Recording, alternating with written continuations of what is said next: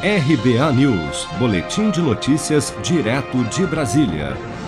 A cada dia, mais e mais pessoas estão recorrendo à Justiça para solicitar a redução dos reajustes das mensalidades dos planos de saúde praticados pelas operadoras.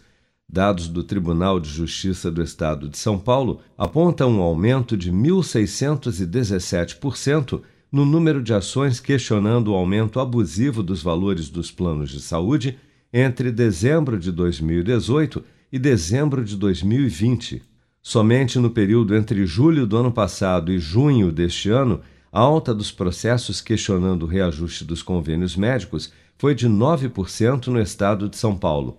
E as maiores reclamações se concentram justamente nos planos coletivos, em que as negociações são feitas entre a empresa e a operadora do plano de saúde, impedindo o consumidor de questionar o reajuste.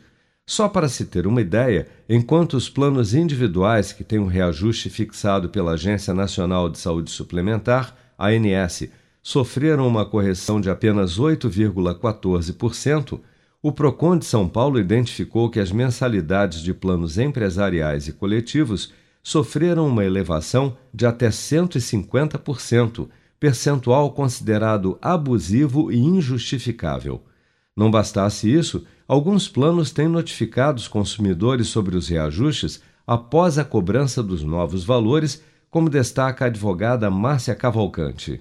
O convênio muitas vezes avisa em cima da hora quando está avisando, né? Porque já aconteceu também de recebermos o boleto, a fatura do convênio, já com o preço alterado e o aviso não foi dado, o aviso veio posterior.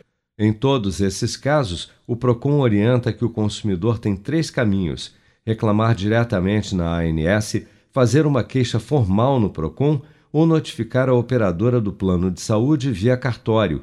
Se nenhum deles surtir efeito, há ainda a opção de ingressar com uma ação na Justiça. O PROCON alega, no entanto, que a suspensão do aumento via judicial não é garantida, já que o juiz analisará caso a caso de acordo com as provas produzidas. Mas recursos ao Superior Tribunal de Justiça têm conseguido pareceres favoráveis ao consumidor. Se você quer começar a investir de um jeito fácil e sem riscos, faça uma poupança no Sicredi. As pequenas economias do seu dia a dia vão se transformar na segurança do presente e do futuro. Separe um valor todos os meses e invista em você. Poupe com o Sicredi, pois gente que coopera, cresce. Com produção de Bárbara Couto, de Brasília, Flávio Carpes.